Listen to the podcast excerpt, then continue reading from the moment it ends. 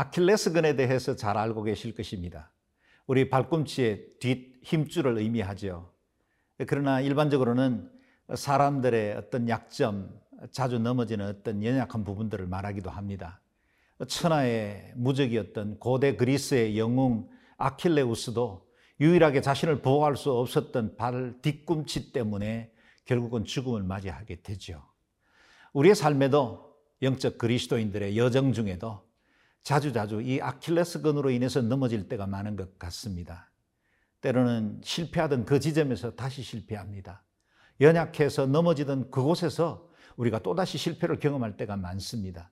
그래서 우리의 영적인 아킬레스건을 잘 분별하는 것이 중요하고 그것이 적들에게 노출되지 않도록 늘 깨어 있는 것이 중요합니다. 하나님의 선택을 받아 약속의 땅을 향해 가던 이스라엘 백성들에게도 아킬레스건이 있었습니다. 늘 자주 넘어지던 그래서 시험당하던 곳이죠. 그것이 바로 불평과 원망이었습니다. 그 불평과 원망의 뿌리에는 불신이 존재했죠.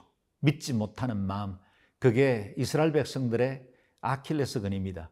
저와 여러분의 실패의 현장에도 비슷한 현상이 드러나진 않습니까? 오늘 본문 말씀을 통해서 이스라엘 백성들을 향하신 하나님의 신실하심을 함께 배워나가겠습니다. 출애굽기 17장 1절에서 7절 말씀입니다.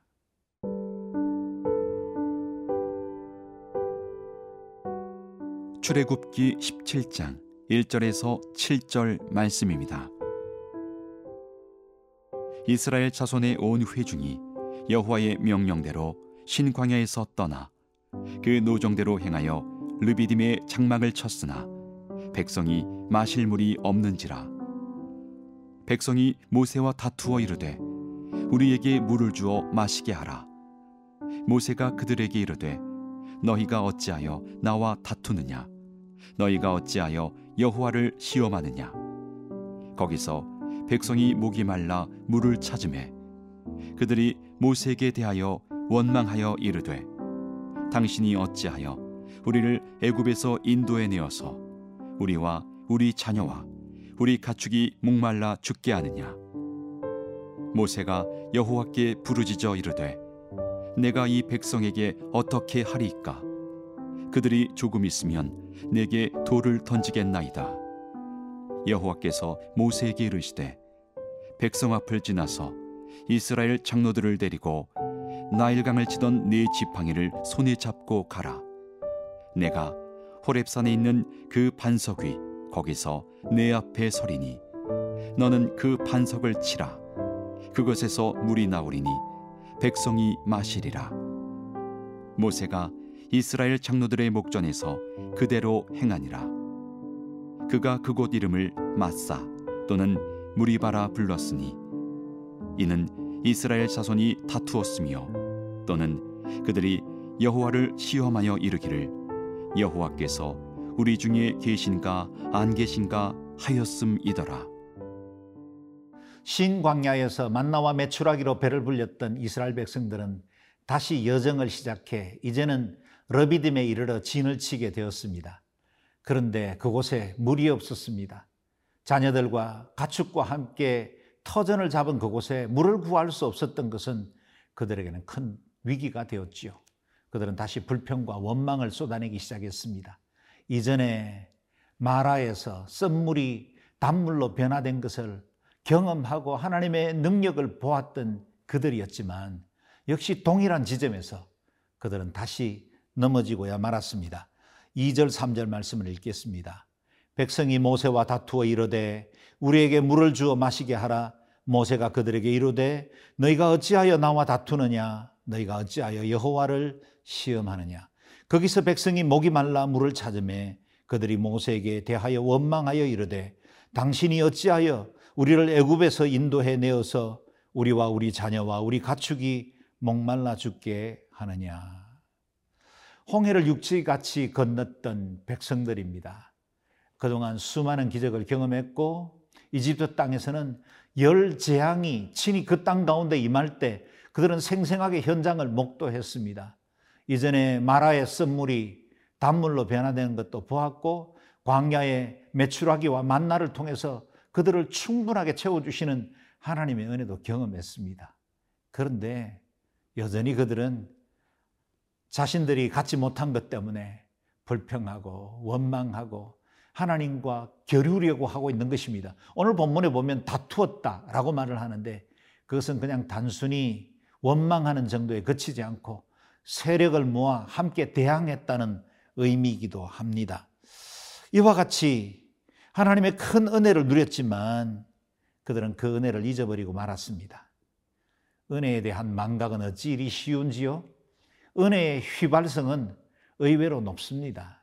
그래서 그 은혜를 붙들어야 합니다. 지키지 않으면 다시 한번 그 은혜 속으로 돌아오지 않으면 우리는 받은 은혜, 그 받은 사랑 잊어버릴 때가 많습니다. 만나를 내려주실 수 있는 분이라면 물도 주실 수 있다는 사실을 믿어야 했지요.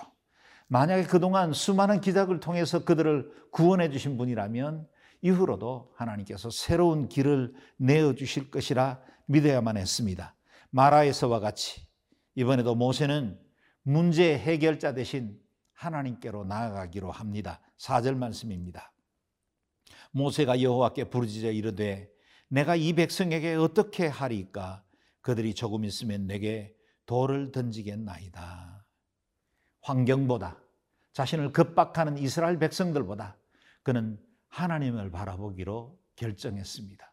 언제나 환경이 커 보이고 상황이 더 힘들어 보일 때 우리는 조금은 외면하기도 하고 하나님께로 나아가 주님을 바라보기로 결정해야 합니다. 구원의 여정, 하나님께서 우리에게 베풀어 주신 그 은혜의 길에 언제나 편하고 좋은 일만 있는 것 같지는 않습니다. 하나님의 사람 모세가 인도하는 그 길에도 무리 없는 러비딤을 만나기도 합니다.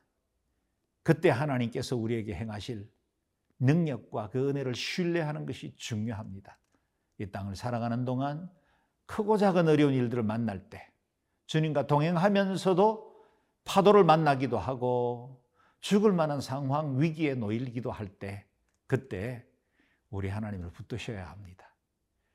그때 하나님은 우리를 신뢰하는 하나님의 사람으로 훈련시켜 나가기 때문입니다.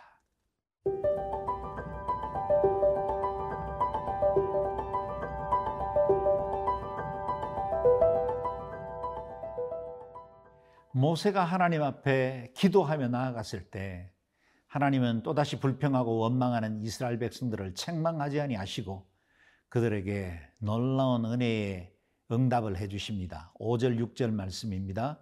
여호와께서 모세에게 이르시되 백성 앞을 지나서 이스라엘 장로들을 데리고 나일강을 치던 내 지팡이를 손에 잡고 가라. 내가 호렙산에 있는 그 반석 위 거기서 내 앞에 서리니 너는 그 반석을 치라. 그것에서 물이 나오리니 백성이 마시리라 모세가 이스라엘 장로들의 목전에서 그대로 행하니라. 아멘. 하나님은 세 가지 행동을 명령하십니다. 먼저는 백성 앞을 지나라 하시고 또 이스라엘의 장로들, 지도자들을 불러 함께 가라 하시고 세 번째는 그 손에 지팡이를 잡으라 라고 말씀하십니다. 그들이 원망하던 것, 하나님을 시험하는 것이었습니다. 하나님이 살아계시다면 어찌 우리에게 이 고통을 줄 수 있나? 그들은 하나님을 시험하고 있었던 겁니다. 하나님께서 그들에게 분명하게 응답으로 증거를 보여주셨는데 이 세 가지 행동을 명하신 것입니다. 먼저는 백성들 앞을 지나갑니다. 그들 앞에 살아계신 하나님을 보이도록 그들에게 증거를 보여주신 것입니다. 두 번째는 백성의 지도자들을 데리고 갑니다. 이 일에 함께 증인될 자를 세우게 하신 것입니다. 세 번째는 지팡이를 손에 잡았습니다.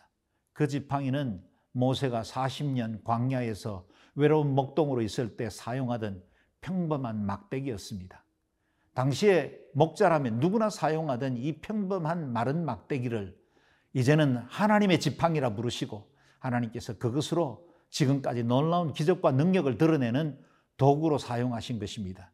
그 지팡이가 뱀이 되기도 하고 그 지팡이로 나일강을 쳤을 때 물이 피로 변하기도 하고 그리고 그 지팡이 잡은 손을 내밀었을 때 홍해가 갈라져 마른 땅에 길이 나기도 했던 것입니다. 그 지팡이를 잡으라 하십니다. 하나님의 임재의 상징이었죠.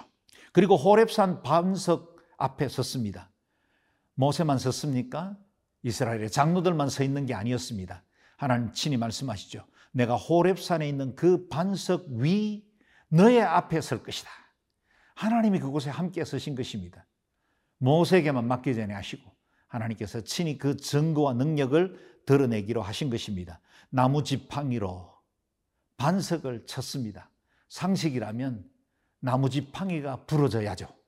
그런데 그 반석이 깨진 것입니다. 그리고 그곳으로부터 엄청난 물이 쏟아져 나와 이스라엘 모든 백성들의 목을 축이고도 남을 만한 충분한 강수가 쏟아지게 된 것입니다. 시편 78편 말씀에 따르면 이 물은 단순히 흘러나오는 물이 아니라 강물이 되었다라고 표현하고 있습니다. 사도 바울은 이 본문 말씀을 가지고 고린도전서 10장 4절에서 이 사건에 대해서 설명합니다. 신령한 반석에서 신령한 물이 솟아나와 모든 사람들이 배불리 마시게 되었다라는 겁니다. 그리고 이 신령한 반석은 다름 아닌 예수 그리스도십니다. 예수님은 십자가 위에서 스스로 자신을 치셨습니다. 그분이 찢어지고 깨어짐으로 그분으로부터 쏟아져 나온 그 은혜의 강수 주의 보혈이 모든 영혼을 살리고 모든 죄악으로부터 자유케 되는 영원한 생명수가 된 것입니다. 누구든지 목마르거든 내게로 와서 마시라. 그리하면 그 배에서 생수의 강이 흘러 넘치리라. 약속하신 주님이십니다. 예수 그리스도 그분이 우리의 삶의 유일한 해답이십니다. 주님께로 나오면 자유함을 얻습니다. 목마른 내 영혼 은혜의 강수로 충분히 적실 수 있습니다. 주님께서 내 인생을 인도하시고 하나님의 그 뜻 가운데로 선하게 이끌어 가실 겁니다. 그 지역 이름을 마사, 무리바, 다툼이라 그렇게 불렀다는 겁니다. 저와 여러분 안에도 다툼이 있습니까? 오늘 그들이 물었던 것처럼 여호와께서 우리 중에 계신가 아니 계신가 혹 다툼을 갖고 있지 않습니까? 하나님은 그 반석에서 물이 쏟아나게 하심으로 우리에게 확증하십니다. 내가 너희와 함께 하고 있다. 내가 너의 인생을 다스린다. 내가 너의 필요를 채울 것이다. 오늘 우리 안에 있는 다툼이 변하여 감사와 찬송의 제목이 되고 하나님 앞에 더 크게 영광 돌리는 복된 인생이 되시기를 주의 이름으로 축복합니다.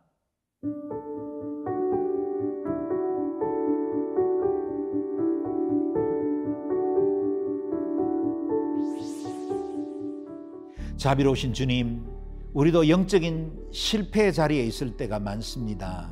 그런데 우리의 실패의 그 지점에 하나님께서 일하시고 새 역사들을 드러내시는 것을 인해서 감사드립니다. 불평과 원망, 두려워하기보다는 하나님을 신뢰하고 반석이신 주님을 온전히 붙드는 믿음의 삶이 되게 도와 주옵소서. 목마릅니다. 오늘도 우리의 심령 속에 은혜의 생수로 배불리시며 예수 그리스도의 그 은혜로 충만케 하여 주옵소서 감사드리며 예수님 이름으로 기도드리옵나이다. 아멘.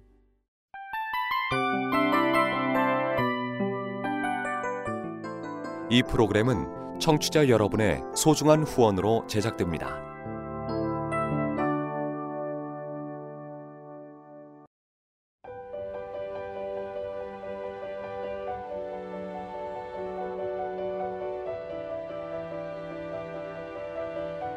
세상에는 수많은 교회들이 있지만 더 깊이 있는 말씀 강해를 찾기 위해 크기로만 교회를 선정하지 않습니다. 보다 좋은 영적 콘텐츠를 더 많이 나누기 위해 방송비를 받지 않습니다. 1년 365일 복음만 전하고 싶어서 우리는 광고를 하지 않습니다. 온누리의 복음을 땅끝까지 CGN TV와 함께 땅끝 성교사가 되주세요